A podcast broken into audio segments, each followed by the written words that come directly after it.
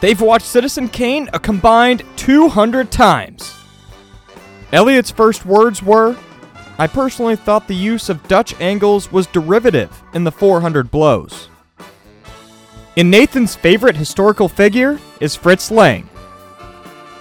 Now they're bringing that snootiness to you with Magellan's at the movies.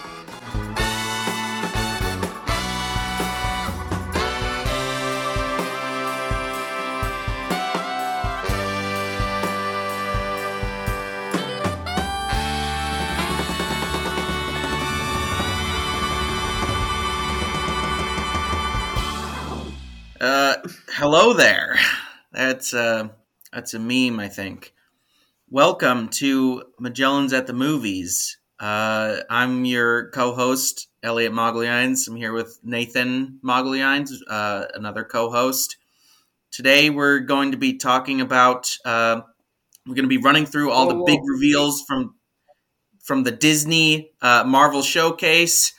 Uh, we're going to be ranking the Avengers in terms of their attractiveness and their muscle mass and who we think would make the best uh, uh, life partner. Basically, Magellan's at the movies is selling out and thereby cashing in. Uh, I was actually going to suggest this is another way we could sell out. I was saying maybe we should stop. We should change our naming convention instead of naming it the name of the movie to like clickbait titles. So maybe you won't believe what these two people found in David Fincher's Seven, or you won't believe what '90s movie the Magellans are reviewing reviewing now. Something The like that. recommendation will surprise you. Oh yeah, yeah. Oh shoot, we didn't we didn't talk about recommendations beforehand. So hopefully we didn't take the same one. But either way, either way, we're very excited to have everyone. That's enough of banter. That was some nice, good-hearted banter from us. We're just comedic legends. Uh, today we're talking about Seven. Ellie got to choose the movie, so once again we're in depressing territory. But at least this time it's a bit more mainstream. At least at least it's something people have seen before. Maybe. Seven, iconic film, one of the most iconic movies from the 90s, I would say. David Fincher's, I think some people would consider his best movie. Other people might consider uh, Fight Club, his other movie from the 90s, to be his best. But this is an iconic serial killer film, really influential in terms of movies about serial killers and just movies in general. It's Elliot. I think you've mentioned before on the podcast. It's one of your favorites. This is the first time I watched this in a while. In fact, I think I've only seen parts of it since I first watched it five or six years ago. So I was really excited to do this episode. Elliot, I'm sure you were too. Let's dive into it. Let's let's talk about the movie. You know, Elliot, seven. What are your thoughts? Uh, yeah, I really, I really enjoy Seven. It's not one of my favorite movies. It's probably my favorite uh, Fincher movie. Fincher's sort of an acquired taste. You have to go into his movies with a certain mindset because they're all fairly grim, uh, a bit, bit on the darker side. But I, I'm you know, what can I say? I, I'm a bit of a sociopath, and I, I'm really buying what he's selling.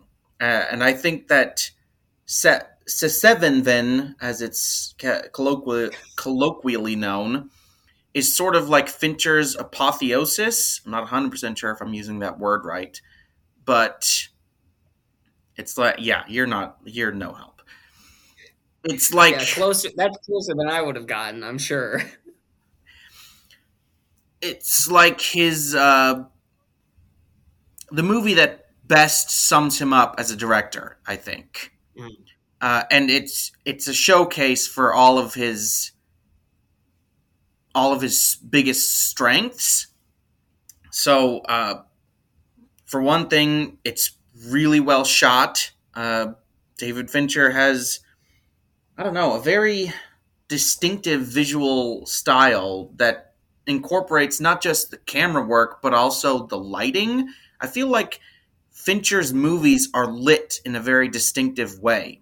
Usually it's kind of a sickly yellow. The lights all have this kind of diseased look to it uh, when it's not just like, shrouded in darkness and stuff. But uh, also just a really engaging, gripping story. I mean, this is one of my favorite detective stories. And I do think that there's a difference between a detective story and a mystery, because a mystery sort of implies there's a level of audience participation in it, or there's a sense that people can figure out clues on their own. Like there's a possibility for you to guess the twists or the culprits uh, before the movie actually reveals them. With detective stories, they're a lot more procedural, so it's less about complex plots with lots of disparate threads that you can sort of link together and come to your own conclusions and you know see if the movie bears them out. Detective stories are or at least detective stories like this are like i said procedurals. They're about the procedure the more mundane type of police work of interviewing witnesses and looking over crime scenes and stuff and i think that it that approach works really well for this movie's kind of well, kind of mundane, not necessarily mundane. It's hard, hard to figure out the right words for it, but it's not nearly as bombastic or grandiose as its premise might suggest. The most outlandish parts of it are definitely the killings, but even those, you never actually see them. They're always uh, just sort of pieced over in crime scenes. A lot of them you don't even get a great look at the actual carnage. Uh, it's remarkably restrained for the type of movie that it is. But I think it's really effective for its aesthetic and its themes, which uh, I'm sure we'll get to. But I think that's that that works as sort of a an overview of what I think about both Fincher and this movie. Yeah, uh, I would just say this is a story that I think is really incredible. Is so this was essentially Fincher's first movie. He made Alien 3 before this, but there was so much studio interference and he just had such an awful time with it and the movie came out and was just absolutely destroyed by critics. And one of the people, one of the heads of the company felt so bad about how Fincher was treated over the course of Alien 3 that they basically came to him and was like, "Look, you seem really talented. You seem like you're a good guy. Make a mo- like make another movie. Make show us what you can actually do when we're not fiddling around." And he made this. So if this wasn't good, we don't get Fincher, but it's like you said, it's such a testament to everything that he would then go on to prove with his later movies both stylistically and narratively that he is I think one of the best working directors, one of the best modern directors and yeah, this is one of the this is an, another example of this. I'm to kind of blaze through some of the technical stuff just cuz I think the most interesting part of this movie for me and the stuff that I wrote the most notes about are Morgan Freeman and Brad Pitt's detectives and kind of the ethos of this entire world that Fincher constructs. So I'm just going to real quick hit. I thought the soundtrack was really good. It was Howard Shore, who's probably best known for his stuff that he does with Lord of the Rings a bit later in this decade.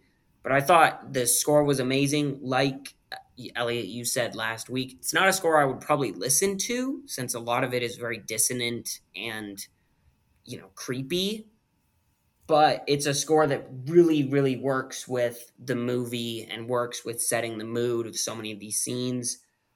Uh, like you said, the cinematography in Fincher movies is fairly iconic. The lighting, I see a lot of people complain about the lighting being too dark. Um, turn up the brightness on your TV, I guess. I don't know. I didn't have an issue, so I think it's a lot of old women trying to watch it who really, you know, they already can't see very well. They're using bivocals or something. and then the set de- the set design on all of the murders is just stupidly good. I love all of like the little detail of having like thousands of air fresheners in the room where the guy who was killed via sloth, I think was his sin. That just in order to cancel out the smell, he had a billion of these car air fresheners hanging everywhere. I thought that was that's a really s- sweet detail, and really all of the rooms where they find a murder, it's the set design is just crazy good. But I think the most interesting part of the movie and the part that I want to talk about the most is Mills and Somerset and John Doe and what each of them represent in terms of the city and society. Yeah, uh, I think that's the other thing I was going to talk about is how much I love the characters in this movie. Uh, I really like when uh, Somerset isn't Morgan Freeman Somerset. Yes. Yeah, I really like when Somerset says there must be a detective like me on every police force uh, in the country. I'm the guy who's on one last case before he retires. Uh, that's legendary. Yeah, in all seriousness, one of the things that I really appreciated about this movie on this uh, viewing is how moments of characterization are done really subtly. I feel like in a lot of movies, the scenes where characters sort of reveal their inner motives or outlooks are kind of announced or they're very they can be sometimes overplayed like there's uh, really really profound soft music playing or they'll they'll look off into the distance and sort of monologue. But in this movie it comes a lot more it just comes out of a lot more believable moments. So, like the moment I'm thinking about is I, I think it's after the lust victim when Mills and Somerset visit a bar and they just sort of and Mills like calls Somerset out basically and says that uh, all this nihilistic uh, mumbo jumbo that you're constantly grumbling about that's just a front for you. That's just you know how you sort of defend against the the I don't know the fear that you have of of walking away from the job and of leaving all of this behind. And then Somerset like kind of throws it back at him and talks about how Mills is like Mills' idealism is blinding, although it's obviously it's obviously put a lot more eloquently than, than that. But it, it really it doesn't feel like it doesn't feel like it was written if that makes any sense like it do, it genuinely has the tone and the pace and the vernacular of two guys having a beer after work it just so happens that they their work is particularly grim or was particularly grim that day which has brought out their differing personalities which is another thing that i think really works the movie's benefit is the whole depressed older character and idealistic younger character, which is a dynamic that I said last week is one that I'm quite fond of, is done to really, really good effect here. Uh, part of that is from the writing, and part of that is from great performances from Morgan Freeman and Brad Pitt, accepting the last bit that I know it's iconic, him yelling about what's in the box, but it is his delivery is so weird. I've never understood why he plays it like he's just really annoyed rather than really scared or devastated. It's it's very strange. But aside from that, it's all great stuff where the characters are concerned. And I, I would just say it I was looking to see what Oscars Seven was nominated for, and it wasn't nominated for anything except editing, which I think is just crazy when you think about all of the elements of this movie that are so good and that have aged so well. That so much of Somerset's nihilism continues to be very relevant and resonant to people you know, almost 30 years later. That when he's talking about apathy and how he just is so depressed because he walks around and he sees people not really caring about the things they need to care about. I, I feel the same. I don't feel the exact same way, but mm. like I've thought that in my head before, where I'm like, dang, we really are valuing things that don't necessarily need to be valued or shouldn't maybe be valued as much as society is valuing them. And then I love both of the characters. I think I would definitely agree that a lot of the characterization comes through very story based things. You have the very obvious one where Somerset goes and reads Divine Comedy and Canterbury Tales and Aquinas to try and get inside the head of the killer. And Mills is just looking at evidence from the scene and he's very much just focused on the murder as an event, whereas Somerset is thinking of a wider picture of right religion and all of these other factors that both of the characters come from such an interesting place and the movie builds up both of them both mills's idealism and somerset's nihilism and it builds it up so fantastically that i think this is one of those endings that as soon as you know what the final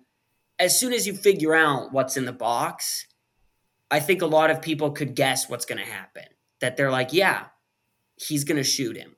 Like even though it's wrong, even though it's right murder, he's going to do it because it's set up so clearly what both of these characters are about that you know, it's amazing. It's like I love the ending of spoilers to Watchmen here if you haven't read the comic book.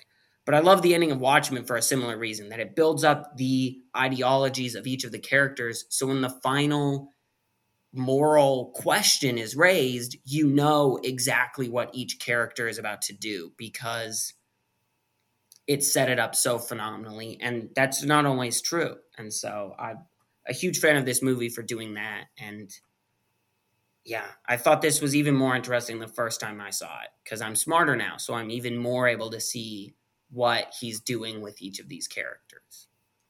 Wow. That's, uh, and humble too. what? N- never mind. I just said I'm smarter, you know? I'm not saying I'm a genius. All right. Just whatever. All right, smart guy. Just be quiet for a minute now.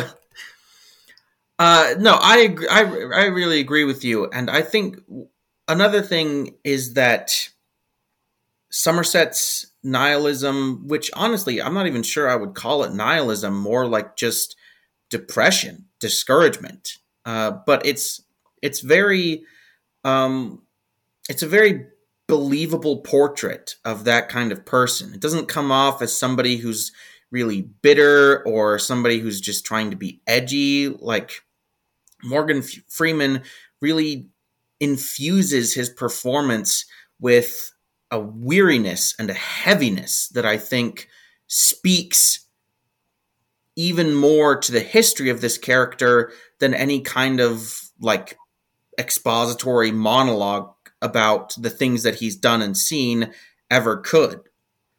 So I also now I want to talk about the antagonist, John Doe, who I think is a bit difficult to parse out. On the one hand, I think it's he's a he's an effective villain. Uh, he's a, properly intimidating. Uh, I think that he has a really good presence throughout the movie, even though he takes a while to show up. Uh, it does a good job of building him up and ensuring that he he is felt throughout the whole movie, even though he's not actually a character until the uh, the third act. Kevin Spacey's Kevin Spacey. I don't really want to give him any compliments or anything, but uh, so compliments. Uh, nope, nope, Nathan. We're just gonna just gonna walk on by. We're just gonna acknowledge that Kevin Spacey exists in this movie, and that is unfortunate. My problem is that, so like you said, that Somerset uh, reads all those books to sort of get into his head, which I agree, and I think that's a really good moment of characterization for Somerset. but I don't think that we, the audience, ever really get into his head. Like, we don't get a really good grasp of his motivation or anything, which is partially understandable because he's meant to be sort of a Joker esque character who doesn't really have any history.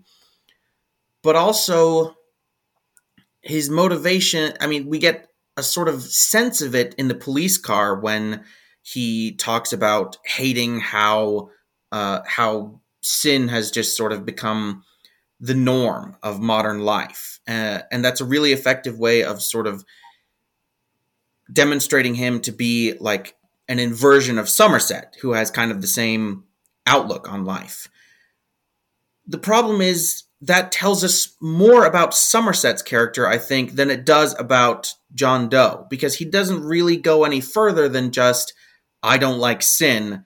And it's unclear what he thinks that this is going to accomplish. Like, is he trying to set himself up as some kind of boogeyman that people will, that parents will use to frighten their children into going to Sunday school or something? I don't know.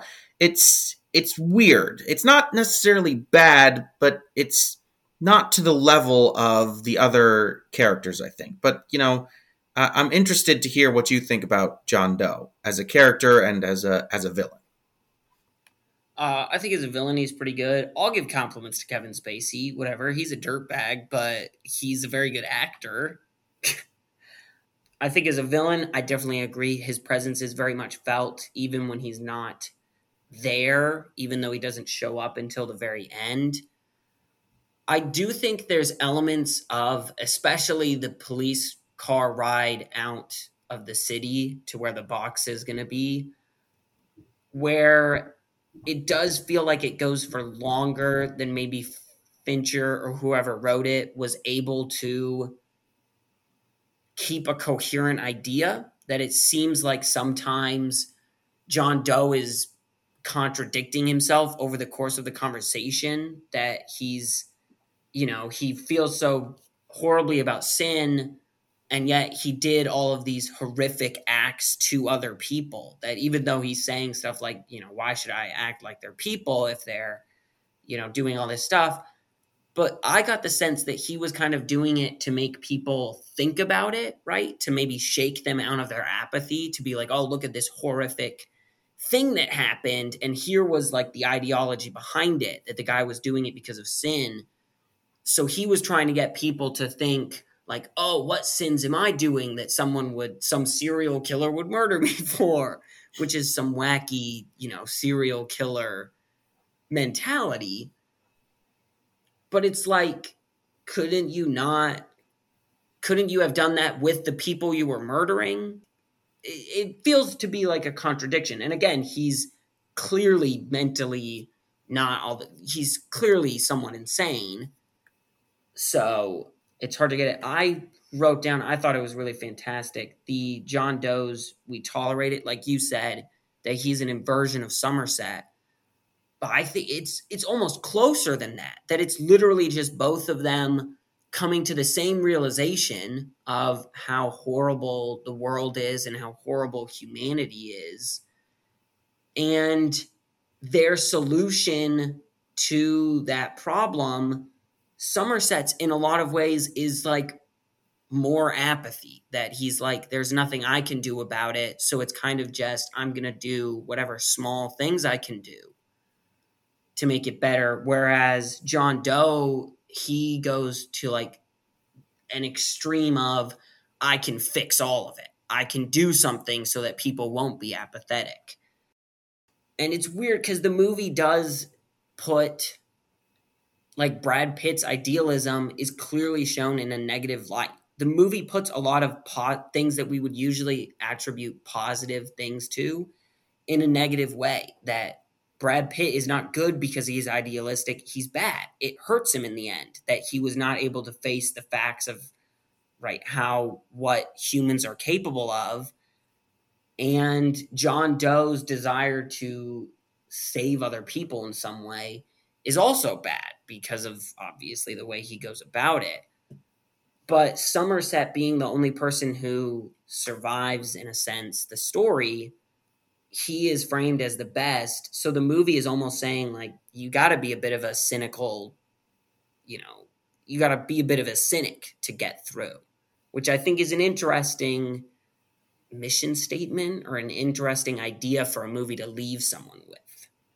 Yeah, I agree. Uh, I it's really I think that's a really interesting point. Uh, the one thing that really what your little speech there reminded me of is the opening to No Country for Old Men when Sheriff Bell uh, is talking about how he doesn't really want to like lean in or face directly into the crime that he's about to relate, even though he's not actually a narrator or anything.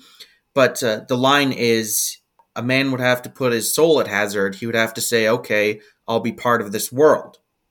And basically, the, the point is that there has to be some sort of acknowledgement of the realities of the world, which in the in the views of No Country for Old Men and Seven Then are fairly bleak realities. What are you laughing about? I just your insistence of he does this all the time. By the way, he I don't think I've heard him refer to Seven as Seven for a very long time. He always religiously refers to it as the Seven. Then, well, that is the name as it is written. Just say so. I'm just being true to the English uh, alphabet. To Fincher's vision. Yeah, he wanted you to pronounce it like that.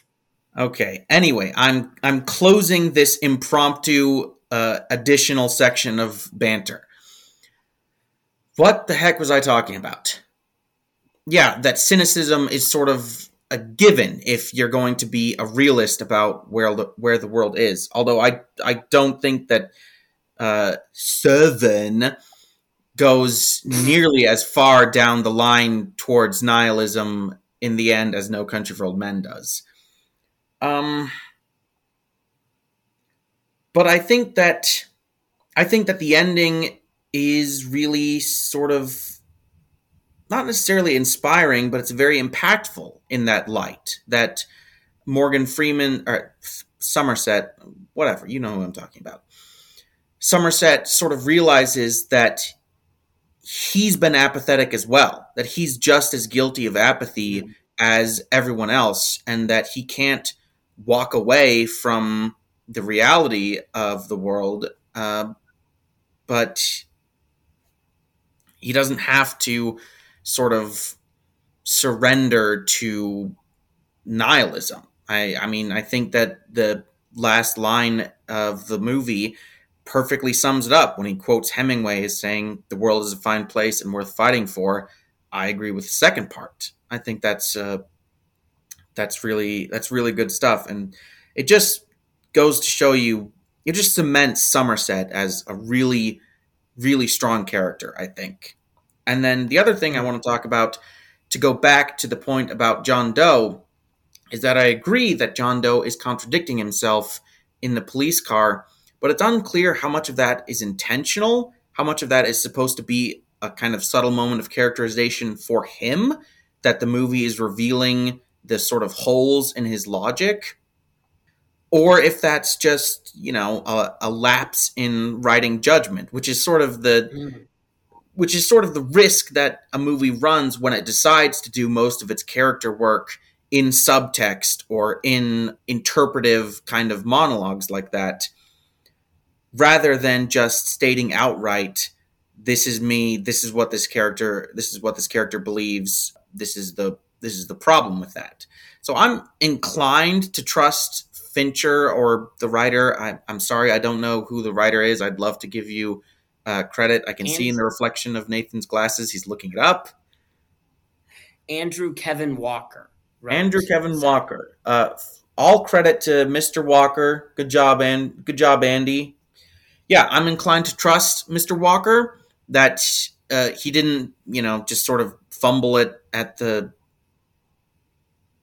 whatever yard line. I don't know. Gosh, I should not have tried for a sports metaphor. you should have gone for a sports metaphor. Famously sport, famous sport hater Elliot Magellan. Elliot yeah. here. Yeah, I am not. Or I am one- not Ernest one Hemingway. the one yard line. Sure. All right. Whatever. Doesn't matter. But uh, it's still, you know, even in light of that, I think that the movie would have benefited a little bit more from get it, giving us a bit more of an insight into John Doe's character, just for the purpose of giving us more insight into John Doe's character, rather than sort of using him more as a device to reveal more about Mills and Somerset's characters. Although that's a that's obviously a very minor nitpick. Speaking of nitpicks, though, let's talk. So we always try and look for maybe some negative reviews or some naysayers. Uh, for this one, it's a lot of people who think it's too dark and too edgy. Some people saying literally too dark. Some people saying, some people, our mother, saying it's uh, narratively or thematically too dark. What do you think? I mean, I can give my thought. I I don't think that really holds. I think there's parts of it that are maybe a little edgy. The credit sequence at the beginning is ridiculously edgy and edited like a My Chemical Romance music video, which makes sense because Fincher did music videos before he did movies. But I think there are some moments of this where someone says something and it really rides a line between being poetic and something an emo goth teen would write in their journal. For instance, when the doctor says about the sloth person that he's endured more pain and suffering than he could imagine a human enduring and he still has hell to look forward to. I was like, okay, we don't need this doctor editorializing here. How's that for professionalism? yeah, that's a person. Um, so I think I think there's some moments where the movie is maybe a little edgy. In terms of being too dark, I don't think the movie is ever dark to its own detriment. Like you said, the movie is very restrained in terms of showing the gore of the killings. It a lot of times puts people in front of them so you can't see it very clearly. It's I think it really only shows you the full scope of one of the deaths maybe with the the very last one which is the woman in the bed whose face has been cut off but even then it's really just showing you it doesn't show it in like gory detail and especially in contrast to my least favorite david fincher film uh, the girl with the dragon tattoo which i feel is Ugh. just aggressively elliot doesn't like it either is just aggressively dark to very little purpose when it could be a bit more reserved like this movie that this movie doesn't need to show you all of the gory details of these dead people in order to communicate the idea that these are horrific crimes being committed by a very disturbed person but what do you do you think it's dark do you think it's edgy do you think it's bad that it's either of those things Uh, well, I do think that it's dark. I don't know about edgy. I feel like with edgy, there's sort of a connotation of immaturity or Mm. like, uh, you know, gratuity. Maybe that's a better word for it. Uh, or at least that's maybe it would be more accurate to say that's usually what my assessment of edgy content is. Like, for example, the girl with the dragon tattoo, which you are correct, I do not like. Uh, I the way I described it, uh, just I think when you were over here a few days ago, is that it felt like it was written by some sort of emo middle schooler who was just trying to shock people for the sake of shocking people and was just throwing in increasingly unpleasant scenes and acts, uh, none of which I will elucidate here or enumerate here. That I think that on the subject of darkness, I agree that it is restrained. Obviously, I agree because that's what I said. I think that it is probably not Fincher's darkest movie. That might be Gone Girl. I don't know. I think yeah, if somebody Gone Girl or Girl with a Dragon Tattoo, one of the two. okay, well, I just don't want to talk about Dra- Girl with the Dragon Tattoo. Yeah, it's Gone Girl. Yeah, it's Gone Girl. Okay, yeah. there, there's no Fincher doesn't really have any other movies centered around girls. I, I think that's that's the only one. Yeah. Um, I think that if somebody does find this too dark, that's a perfectly valid reason for them to dislike the movie. I mean, different people are going to have different opinions on what is uh, and is not palatable to them. So, like, uh, I don't think that there's any way to say that this is objectively too dark, but I also don't think that there's any way to say to our mother, like, this is objectively appropriate or whatever. I mean, it's obviously not appropriate for certain audiences, but it it maybe it's not appropriate for her, but I think that's perfectly valid. She just wants to watch what she wants to watch. And my mantra for every time this comes up is you should watch what you want to watch. So yeah, I I don't think it's too dark. I think that it's it is dark, but I I don't hate that in a movie. Uh, if you were to if I were to go through my top 5 movies, it would probably be implied that I actually prefer a bit of darkness in my movies. Um, Yeah. but yeah, I think that just what dis- separate what disting- distinguishes this from the girl with the dragon tattoo is that there's an actual um you said like ethos isn't that the word Yeah. there's an actual like driving force behind it whereas in that other movie that we've agreed not to talk about uh, the movie that must not be named it is just so gratuitous and so annoying and i was so very disappointed with fincher by the end of it. Uh, one one more thing I'll say on this is that I actually think that Somerset's quote unquote edginess uh, actually leads to some of the best moments of levity in the movie when uh, Mills is just sort of tired of listening to him. Uh, one of my favorite moments is when Somerset is talking about how rare it is for murder cases to be solved, uh, or how rare it is for them to reach court. And he's like, We're just wandering around on a desert island picking up diamonds in case we get rescued. and Mills just like rolls his eyes and heaves this great big sigh and like sits back in his chair. It's it's really good. And I I think that those moments of levity, sort of like your average horror comedy, are really important for a movie like this to get it from to prevent it from getting too uh, you know, dour or too oppressive.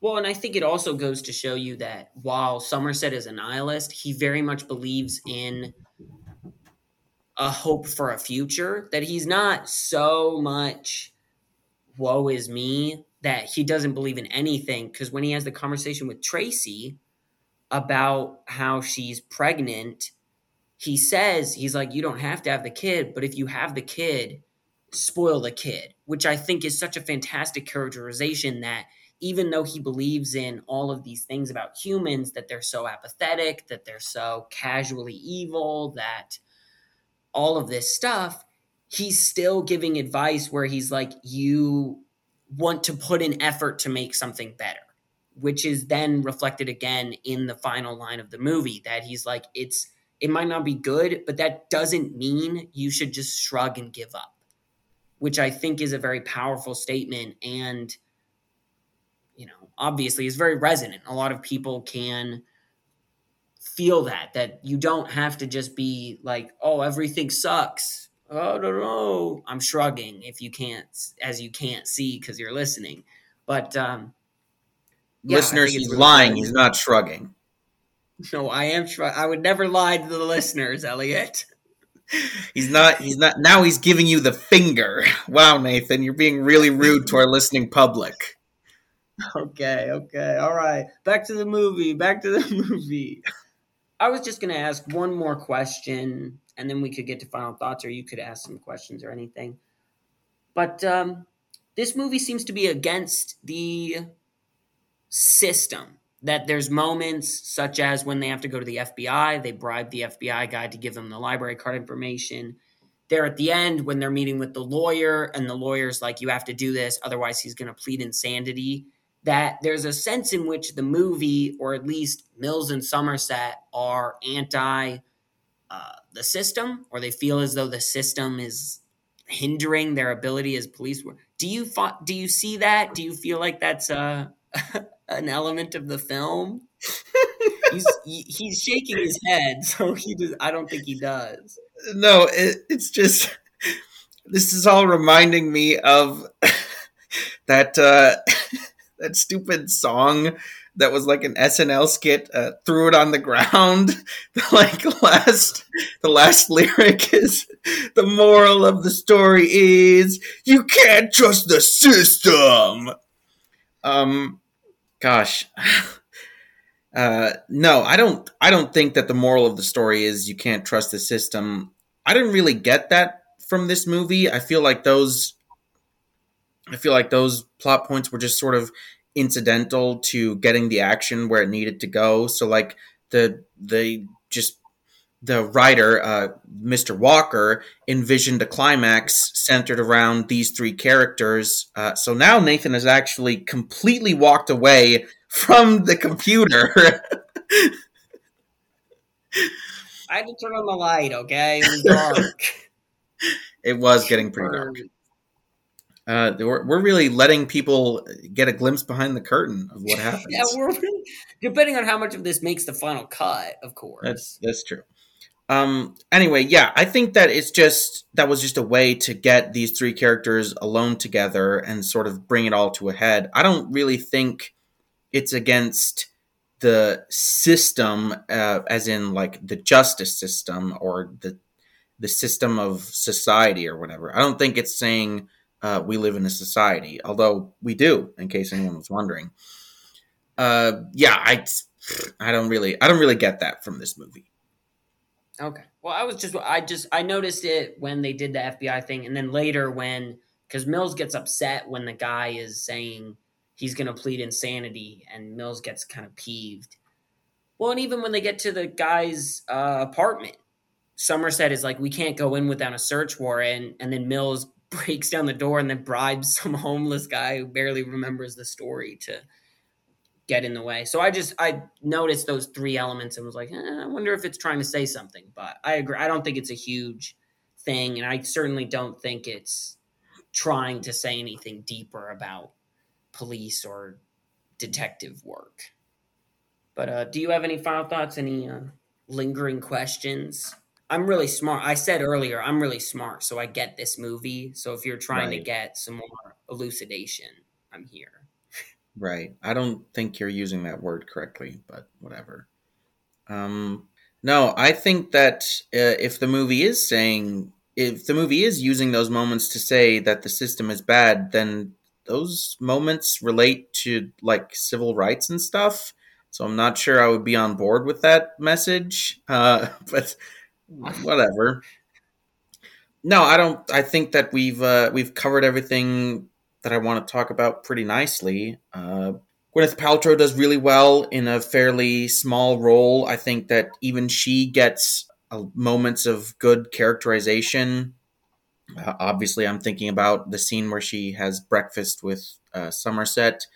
Um, I really like seeing. Oh gosh, I think his name is Lee Harvey Ermey uh, the drill sergeant from Full Metal Jacket. He plays the police chief in this movie. And I, I really like when he says to John Doe, uh, "What is your major malfunction?" Uh, that's that's great stuff, uh, and a great reference to uh, a great Kubrick film. But yeah, that's that's pretty much all I got. All right, well let's uh, let's dive into ratings. I didn't get to talk about my negatives too much, but like I said, there's just some moments where the movie is, I think, treading a line between edgy and poetic. And so the moments when it oversteps, I kind of roll my eyes. I'm like, all right, calm down, Mr. Walker. You know, that's fine. And I do think the credit sequence is bizarrely edgy for the movie. And even the fact that at the end the credits roll up instead or down instead of up, I think is such an unnecessary thing. That's it just feels a little goofy, and it feels maybe you feel it's wrong to critique a movie for its the way its credits going up, but it's just a testament to how good the rest of the stuff in this movie is that I can nitpick kind of like this. But yeah, I really enjoyed this movie. I honestly enjoyed it more than I was expecting to. I was very happy that I enjoyed it as much as I did because I hadn't seen it in so long and I had kind of fond memories of watching it. I remember enjoying it. So it's always nice when you rewatch a movie and it's just as good as you remember it. And in this case, uh, I thought it was even a bit better. But yeah, I was a big fan. I'd say the movie is an 8.8 out of 10 for me. I think it's a very, very good movie. I'd recommend it to anyone. It's a lot better than, here's my hot take incoming, a lot better than Fincher's other 90s movie, Fight Club. Elliot, what's your rating? Well, first of all, I don't think I would recommend this movie to anyone. I could already think of some people who I would not recommend it to. I'd recommend it to some people, okay? Jeepers. All right, whatever. Uh, yeah, this is a fantastic movie. It's my favorite movie from one of my favorite directors. I think it's got some of probably Fincher's best characters or Mr. Walker's best characters. Uh, credit where it's due. Uh, yeah, it's really good. It's got my favorite type of ending, the sort of bittersweet ending. I mean, it it's probably more bitter than it is sweet, but it leaves the door open for uh, for hope or at least a way forward.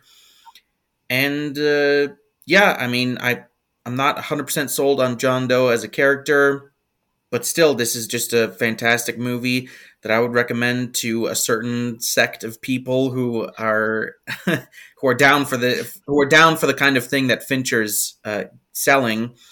And uh, I'm gonna give it I'm gonna give it an A. Could have could have predicted that. You're so predictable. Yeah, great job. All right. Uh, Elliot, why don't you? I know you just talked, but why don't you go first? Because uh, typically I'm better at coming up with recommendations than you in terms of like not better like I give better recommendations, but better as in I come up with them easier. You seem to struggle with it sometimes because you only watch like four movies. But uh, Elliot, what's your recommendation for someone who watched Seven and did enjoy it as part of that certain sect? Right. So I'm gonna have to really dig deep into my reservoir of the four movies that I've watched. Uh, dang, that's, that's gonna be really hard. um, no. Uh, I'm going to recommend the movie Prisoners. Mm. Is that what? Cool, cool. That's not what you were going to go with. No, that wasn't. No. Okay. Well then. Well, well then. Before you say it, I, I want to guess because I I have a good guess as to what your recommendation is. Uh, but anyway, Prisoners I think is really good for anyone who likes this movie. So Prisoners is probably the darkest, bleakest movie I've ever seen. Uh, it's directed by Denis Villeneuve. You got you got the man, the myth, the legend, uh, Roger Deakins behind the camera.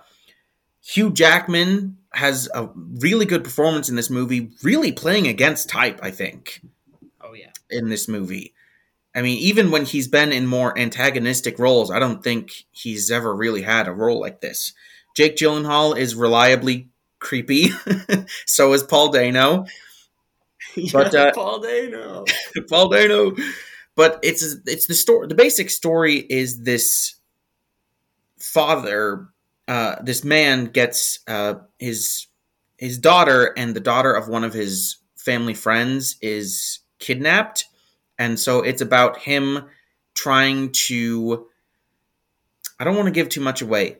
Using dubious methods to try to figure out where they're at uh, and that story sort of runs parallel to Jake Gyllenhaal's story, who plays a detective who's using a bit more palatable uh, methods of investigation. but uh, I think that just like S- Seven, then that's right, it's back, baby. Nathan rolled his eyes. Prisoners is a detective story, so it's not really a mystery. Uh, it's more of a procedural detective story. It's got really interesting, complex characters.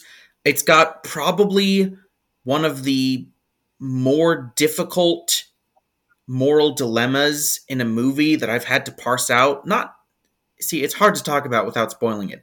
Not necessarily because Hugh Jackman's character is doing anything good, because he absolutely isn't, but it's so easy to understand what he's doing with the information that he has and with the sort of desperation that the sort of desperate place that he's in. So a lot like uh, The Last of Us Part Two, it's a story about uh, you know the or wait no more like The Last of Us Part One. It's a story about the kinds of terrible things that love can drive a person to do. Um, so yeah, just just to be clear, I absolutely do not endorse anything Hugh Jackman does in this movie. But I think that it's it does such a fantastic job of making sure that every character has an understandable motivation, and like it's hard to just out and out condemn any of them as purely evil, except for you know one or two. But uh, yeah, it's a fantastic movie, sort of against type for Villeneuve as well, at least uh, in his more recent output that is trended more heavily towards science fiction. But uh, yeah, I think that if you liked Seven Vin, this is a great pick. Uh, and I think that if you like Denis Villeneuve as a director, I think that this is a, a great movie to to go with. Yeah, Denis Villeneuve, who directed the newest Blade Runner and Dune movies, and Arrival, and Arrival. Yes, if you're not offhandly familiar with iconic Canadian directors. Elliot, so before I give my recommendation, do you want to guess what what do you think? I, I do want to guess. Is it is it Memories of Murder? I knew you were gonna guess that. I did. That was my first. That was my first one, but I decided it was too mainstream. You should Memories watch Memories of Murder? of Murder if you want to. yeah. Memories well, just wait until you hear my actual money. It's too mainstream. Memories of Murder is a very good movie. It's on Hulu. You should watch it. It's very good. Uh, no, I decided to recommend M. What? I said no, it's not. Memories of Murder what? is not a good movie. Okay, whatever. This was the other reason I didn't want to recommend it is because Elliot doesn't like it, so I didn't want him giving gipping in the background while I'm trying to recommend a movie I enjoy. Oh, he's flipping me off now.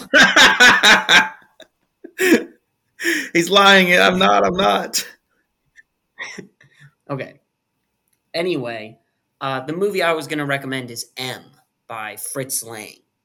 So this is a very old movie. I want to say it's from 19 like 38, maybe something like that. It's uh, by a German director.